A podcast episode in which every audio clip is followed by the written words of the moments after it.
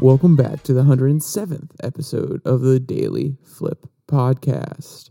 I'm your host, Alex, and today we're going to be flipping through stories talking about the testing of capitalism proposed by Lenin, a interesting thing that happens in Virginia where you can just write yourself a check to be nominated for almost any political position, and talking about the harm reduction things that are going through California right now. A serious conversation about fentanyl and how should they should crack down on it. And of course, we'll end today with our daily delight, a story meant to leave you feeling positive and ready to take on the day. Now, that's enough rambling from me. Let's jump in to the daily debate. So it's a pretty quick one today. Who should bear the larger burden of inflation? Should it be the government that was likely causing it or the people that put that government in power? And yes, I'm pretty sure you can all tell this is a very glib way of looking at it because it's either, oh, it's just the government's fault or the people that put the government in there. But as we'll explore in our first article, there's not really many counter arguments to the idea that it's mainly the government that causes inflation. But I'm not gonna, you know, bury the lead too much. Let's jump straight into that one. Throw your comments in the comment section. Love to hear what you have to say. So our first article comes from Forbes. Green inflation in the end of capitalism. Lenin's thesis being tested. So, yes, before we go further, this is a proposal, or at least an analysis of a proposal from the great late Lenin. Now, of course, yes, we, we understand he hates capitalism. So, of course, he's going to say that the end of capitalism is nigh, and he's going to explain how he thinks it's going to come about. But this author breaks down what he was saying and how we can actually see some of these ideas not being brought up in, like, oh, yes, we need to go and support Lenin, but how some of them have filtered their way into our modern economic thinking. So, this is the concerning comments that came out of an executive in England very recently. Quote In an interview on Wednesday, the Bank of England's chief economist, Huw Pill, said, quote, people need to accept that they're worse off and stop trying to maintain their real spending power by bidding up prices, whether through higher wages or passing the energy costs through onto consumers, end quote. So let's break it down. Hey, you need to stop, you know, aspiring to make more money. You, the average person, you, the average business owner, no, no, no, no, no. Just accept the situation you're in. Inflation's going out of control, and now we need you to tamp down on your end because we as a government we can't necessarily interfere too much. We need you to tamp down on your end and cut your gains and make sure that you're not getting as much real wage increases and giving them to your employees because it's actually spurring on inflation. How high and mighty do you have to be to say something like that? But, you know, I'll get back to the quote because, you know, I'm going to get a little bit too frustrated with this person. Quote, demands for higher pay were only generating as a result, he said. Inflation at 10.1% was five times higher than the Bank of England's 2% target in March. At this point, one might ask, why didn't the great economists of past generations think about Mr. Pill's tough love remedy? Stop higher wage claims for the working class folks, and as for you businessmen, stop passing on increased costs. Stop generating inflation.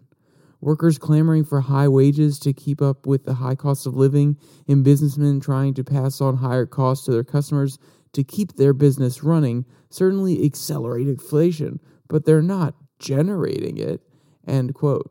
So what the author's doing here, he's being a little bit sarcastic. He's pushing back. He basically did what I just said, which is at the end of the day, these businesses they need to protect their bottom line. They are there's two options here. There's they're greedy and they want money, which is totally okay. If you go into a business and you want to make money, if you're trying to protect your bottom line in high inflation times, you're going to have to pass on some of those higher costs to the customer. And then there's the noble argument for the second one, which is these businesses actually care about their workers. They want to make sure that their workers can go home to their families, supply food, make sure their kids can get a good education, that they can support their wife or husband, they can be there, and they can be a provider. So, either way you would spin the business side of this, at the end of the day, they're going to have to pass on these costs. And then he's also telling the workers not to demand higher wages. Well, if it's costing them an extra 10 cents every single time they buy a piece of bread, or 50 cents every time they get a carton of eggs, or 5 cents every time they get milk, those sort of things add up. Obviously, they're going to have to ask for higher wages in order to just get by at the same level they were before. And of course, everybody during these times is going to have to cut back a little bit. But even then, it might not be enough. Imagine you have five kids. Can you really cut down on food that much?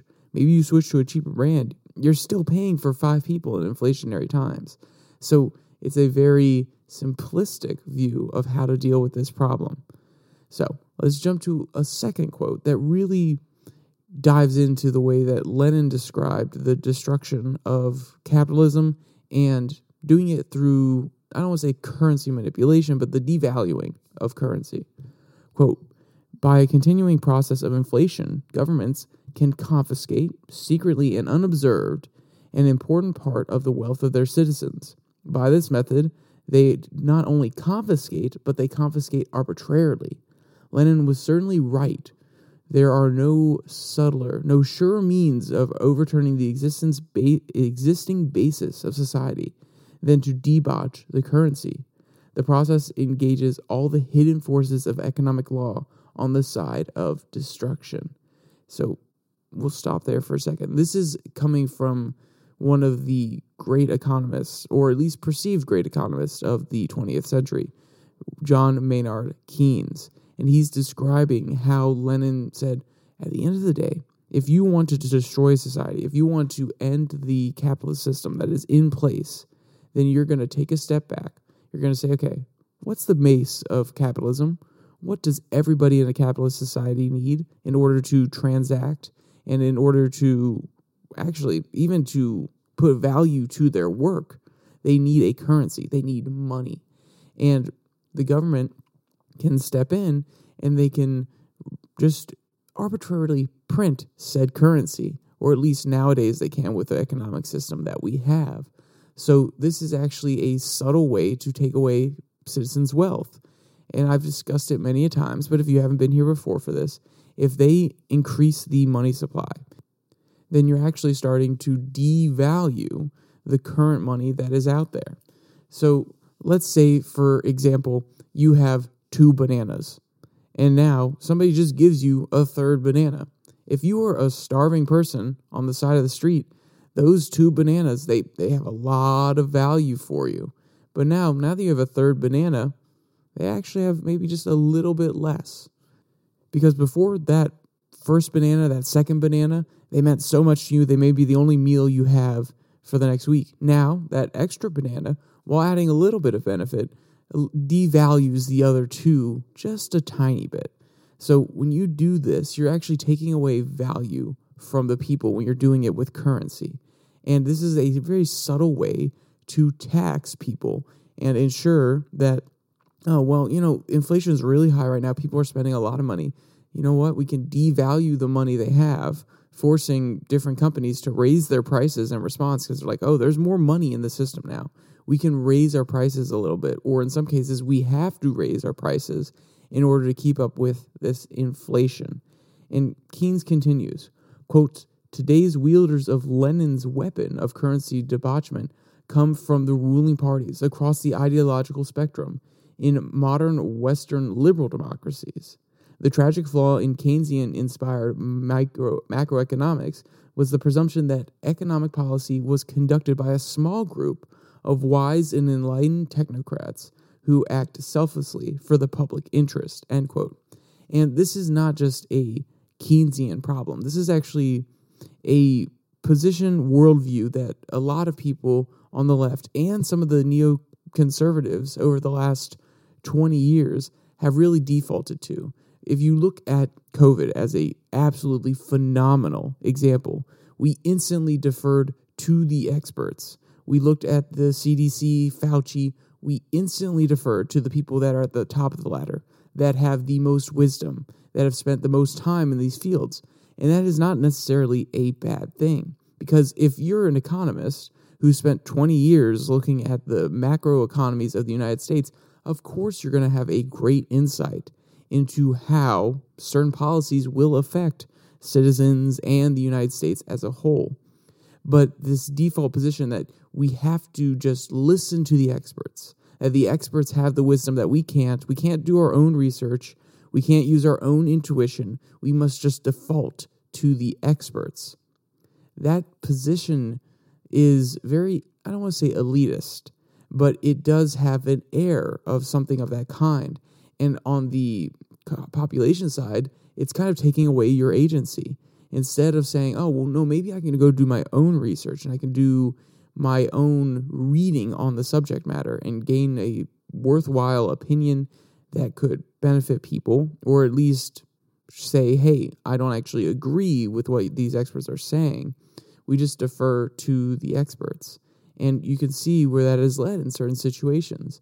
We were probably in COVID lockdowns for way too long because the experts were trying to be extremely cautious because their jobs were on the line.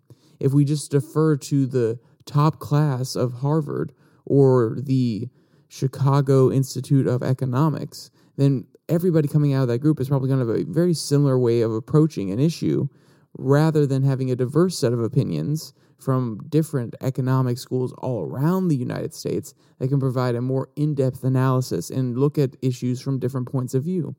I'm not saying they're not smart enough to understand that there are other points of view. What I'm saying is, very often when you come out of a certain school, even if there are little differences in how you approach certain things, you still have a groupthink mentality that has been bestowed upon you by that school because you're all taking the same teachers for the most part.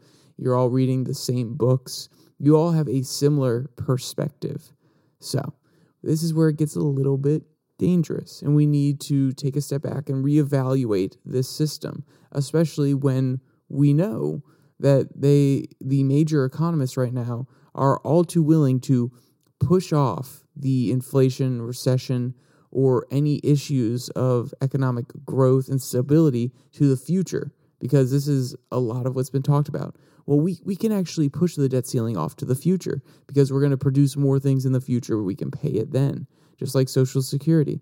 Oh, well, we don't have to necessarily readjust everything.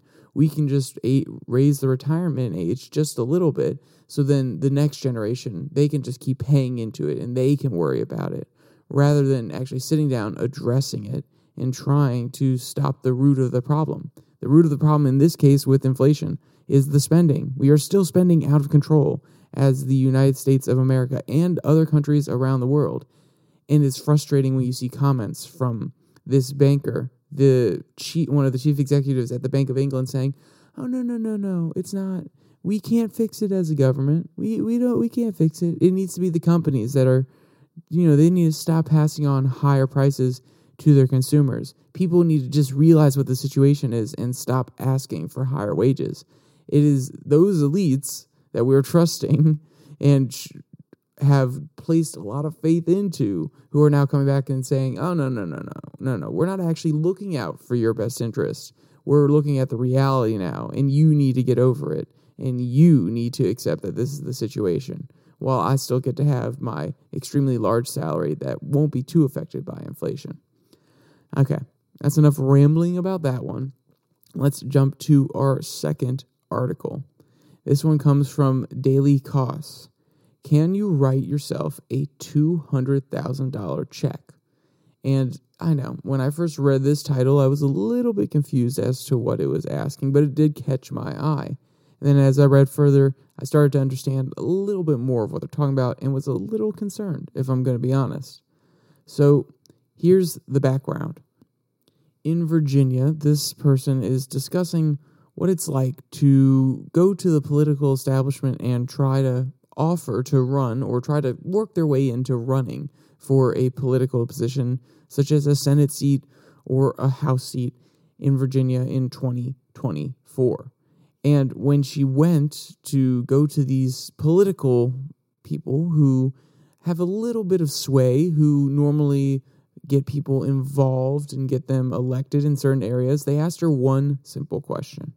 Quote, they asked me one single question to determine my worth to run for office. And it wasn't about my community ties. It wasn't about my work I've done in the ER, the gun violence I saw, the abortion care I provided, the tragedies I see every day. It wasn't about the work I did on the Obama Rapid Response team in 2008, with Obama for America in 2008 and 2012, with Congressman Tom Perriello in 2008 and 2010, gubernatorial candidate Creigh Deeds in 2009. It wasn't about the work I did in the Charlottesville city elections of 2011 or the work I did for the Clinton campaign in 2016.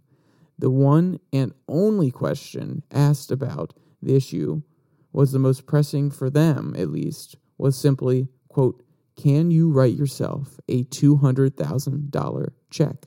End quote. So think about that. And obviously she responded, no, you, I can't write myself like most of the people, not only in the state, but across the entire nation. They cannot write themselves a $200,000 check. So the reason this is important, the reason that this is an issue is because Virginia has very different campaign finance laws than a lot of other states. Actually, let me jump to a quote from the article because it can summarize it a lot better than I can. Quote Since Virginia has no campaign finance laws whatsoever, Virginia politicians can take an unlimited amount of money from any source and use them on anything at all. Caribbean vacations, down payments on yachts, for example. This is a recipe for disaster of an unprecedented magnitude. End quote. So, yeah, at the end of the day, if you can write yourself a $200,000 check, you're, you're off to the races. You can fund your own campaign. You can get money from practically any source and justify it and say, oh, yeah, no, campaign expense.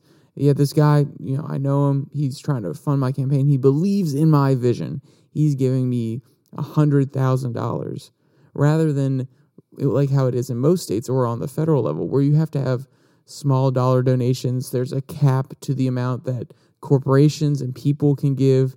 They can't give a above a, above a certain size gift.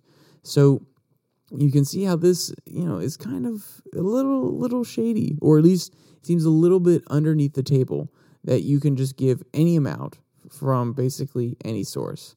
Now, let's be clear here. This is not the case when people are in office if you remember a few years ago, our governor had a big scandal about a house that he practically got as a gift and a few different wedding gifts that he got. So if you're in office, this is not the case. But when it comes to actually running for office, getting into the positions, you can practically get money from any source without too much questioning. And, you know, I understand, or at least I could be compelled, that there is a good reason for this. I have not read it, I have not seen it, I have not heard it from anybody that I have talked to. We had at our college, we actually had two separate, we had a senator from Virginia and we had a congressperson from Virginia meet with one of our small clubs on campus. And I did not hear them talk about this issue at all. It wasn't at the forefront of my radar. And if it was, I would have asked because this is, it's very interesting. It predisposes the people who have a large amount of means to jump into politics. The people who have large businesses or had large businesses and did very well to jump into politics, and then they can be friends, they can ha- have conversations with some of their old corporate business partners. And that's not necessarily a bad thing. And Virginia is a very pro corporate or pro business state. But at the end of the day, you do have to ask how fair is it to the common man who wants to step up, support their family, or uh, deal with issues in their community? Like this person talked about how they stepped up, they've been working in the ER, they've been listening to their community, they've been doing lots of different things on the community level, and they want to represent the people around them in their district. And then they may get outspent by somebody who can just write themselves a $200,000 check. It brings up that conversation of, well, do we want it to be people who have the means, who actually may actually have a little bit of extra time because they've worked hard their entire lives, they understand how business has worked, and they're able to write themselves a big check, get in and bring that business acumen to politics and that understanding of what's going on and that little bit of extra free time they may have to really educate themselves? Or do we want people who have really been on the ground, who have experienced what the community is experiencing? They are able to say, okay, I know what the key issues are in my district because I've been on the ground talking to these people every single day. They're my coworkers. They're my family members. They're the people I buy groceries from that I just have a random conversation with. Which is more preferable? And maybe there's a balance to be had there. But this is a conversation that I thought was very interesting and should definitely be brought up. And this this woman, she has a very not a simple fix, but she does offer a fix. And I want to bring that one up because at the end of the day, whether you agree or don't agree with this policy, there's probably some retooling that needs to be done because this is it has been this way for about 15 years she states during the article if not a little bit longer so maybe it is time to change up the system just a little bit, get some new blood in there. So let's see how she says that we should do that. Quote, we had a chance to change things when Democrats held a trifecta in the state government. But it would have meant we had to stop going out and finding candidates that can self fund and start finding candidates who work for a living, who are connected to the problems faced by everyday people, who worry about being able to pay their bills and put food on the table for their kids we'd have to go out and find people who really want to fix stuff because they understand firsthand the cost that will be incurred if they don't. But that's what we have to do empower the people who are making things better at the community level.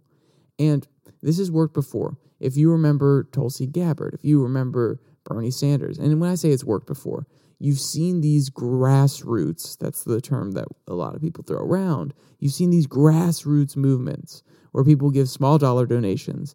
They fund campaigns on a personal level. They really know, hey, okay, this person has really helped my community. They've come to the different church organization meetings. They've come to the different volunteer hours where we help somebody repaint their house. They've done this, that, this, and that, this, and that.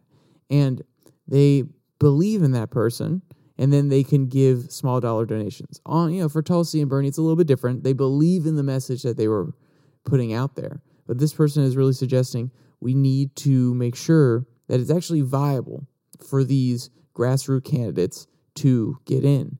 And how you would probably restrict that on a government level in the Senate or the House in Virginia is you'd have to pass a finance restriction bill that you can't give yourself a certain amount of funds. You can't have a certain amount coming from any other place. So you would have to have a limit maybe it's $100,000 from different PACs, or maybe it's $50,000 from separate corporations. Even that seems like a lot.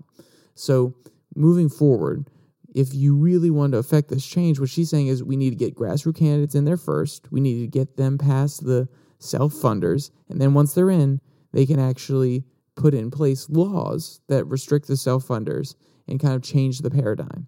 Now, at the end of the day, that may be a huge upheaval and it may affect a lot of things that we don't see coming. Maybe Virginia's system is so intricate and there's so many things going on behind the scenes that we don't truly understand. Maybe that is all possible. But you can't find out until you break stuff. You can't find out what's going to fall apart until you break it and then learn how to fix it.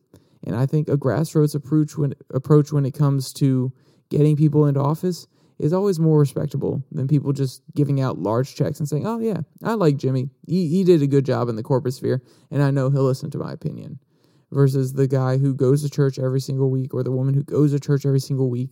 They're listening to what the community has to say. They understand the struggles and they're trying to look out for the people that they care about. All right, let's jump to our last article. It'll be a relatively quick one. We're talking about another state. We're talking about California. And this article comes from the Washington Free Beacon. Harm reduction. California Democrats kill legislation to crack down on fentanyl dealers. And the reason I chose this one, it's coming after the Virginia segment, is because these fentanyl deaths are terribly, terribly affecting broad swaths of California. Lots of different communities are losing their children, their husbands, their wives. They're losing people that are crucial to the social fabric to this fentanyl crisis. And it feels like some progressives and some Democrats in California are stalling. And they're saying, hey, okay, well, well, we're not going to come down. We're not going to be too harsh. We don't want to ruin these people's lives just because they're addicted or they made a bad choice. And there's a valid, valid piece to that conversation and argument as well. But they're kind of tiptoeing around it. And I think my opinion is they're not going far enough in either direction. Either you should outright ban it, make it extremely hard to get fan- fentanyl and really crack down on dealers, or you should completely legalize it, make it so that it is safe for people to use who are addicted, and then make, get rid of the social stigma so they could be more willing to go to rehab centers. And then also, if it's legal, then you can have specialized fentanyl rehab centers, and there might be more of a market there for people to step in and start really addressing the addiction issue in these communities. So, we'll start with a quote. Progressive California lawmakers bent to political pressures and revived a handful of bills this week to crack down on fentanyl dealers, only to turn around and kill or weaken most of the measures. With overdose deaths accelerating in California, the State Assembly Public Safety Committee on Thursday blocked two of the bills, which would have strengthened punishments for dealers who kill or seriously injure someone with fentanyl or are caught with enough of the synthetic drug to kill thousands of people. The panel also loosened a proposed ban on dealers carrying guns before punting the bill along with a measure to increase penalties for fentanyl trafficking on social media. End quote. So, if you didn't understand what they were going through there, or maybe you were hit with a lot of information, they were told, or they their community members said, "Hey, we really want to address this fentanyl issue. We want you to take on these bills and really crack down on these fentanyl dealers who are hurting our communities and sometimes could be carrying enough synthetic drug to kill thousands of people." And they're like, "Oh yeah, of course we will." And then when they got into committee, they're like, "Ah, oh, well, actually, we don't want to be too harsh here. We're going to strike this amendment. Oh, we're actually going to you know, we're going to send this on to the next chamber. We don't want to address this here today. We feel like we need more comprehensive understanding of the issues. We need a more comprehensive solution. Whatever weasel words, whatever weasel technique they used to get out of actually dealing with the issues. And they didn't get away with it. To be honest, they really got called out by the only Republican on the assembly. And I'll read a quote from him right now. Quote, Assemblyman John Parsons, the only Republican to present a bill in the committee, criticized Democrats' harm reduction approach as inadequate. Quote, the reality is that we have dealers in Fresno with 2,000 bill- pills that the worst you can do is a misdemeanor, he told the panel. They're out in two days. If we really cared about addicts, we would also care about their dealers who are out on the streets churning more and more. End quote. And that is a good point. If you really care about the people that are terribly affected by this, one way to make sure that they don't necessarily get the product is to really come down hard on the dealers and the people that are trafficking the drug. That's pretty straightforward. And to give the progressives their due, I think that they are worried about the addicts, but they're also worried about the withdrawal crisis, the amount of people that will be drastically harmed by not necessarily being able to have access to this drug that they are addicted to. And then when they go through the withdrawal process, they'll be on the streets and it will lead to worse repercussions. Now, you know, there's lots of different conversations to be had there. There's lots of different moral arguments to be weighed there, but we at least have to give them their due. And probably, I'm not saying that's actually what they believe. I don't know any of them personally, but I'm trying to steelman their argument a little bit. But this is not something you can just punt down and decide not to talk about.